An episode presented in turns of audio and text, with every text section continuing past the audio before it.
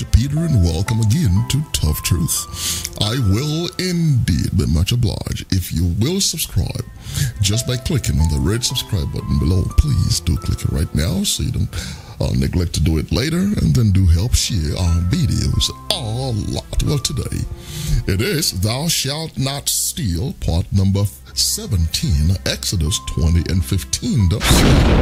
Thou shalt not steal. Uh, well, today I'm speaking on theft by wars.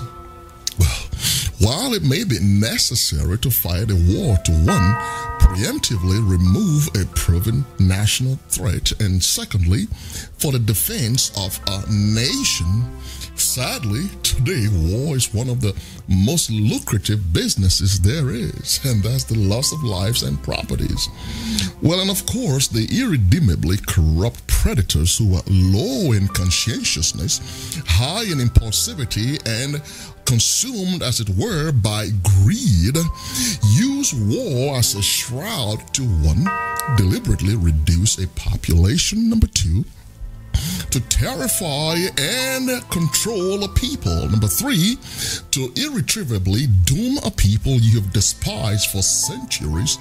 Number four, to enslave a people. Number five, to steal labor. Number six, to steal territories. Number seven, to steal other people's wealth. And number eight, to steal and control other countries and other people's resources.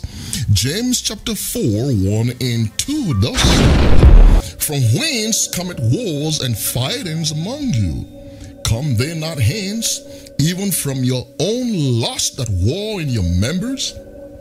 Verse 2 Ye lust and have not. Ye and desire to have and cannot obtain.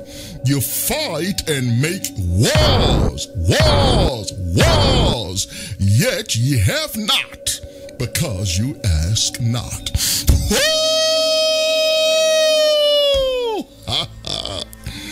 Well, there you have it. The discombobulating reality is that war is simply armed robbery on a massive global scale, and you warmongers are nothing but common thieves.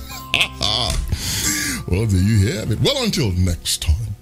Here's your friend and partner, Bishop Peter saying, Let us hear the conclusion of the whole matter.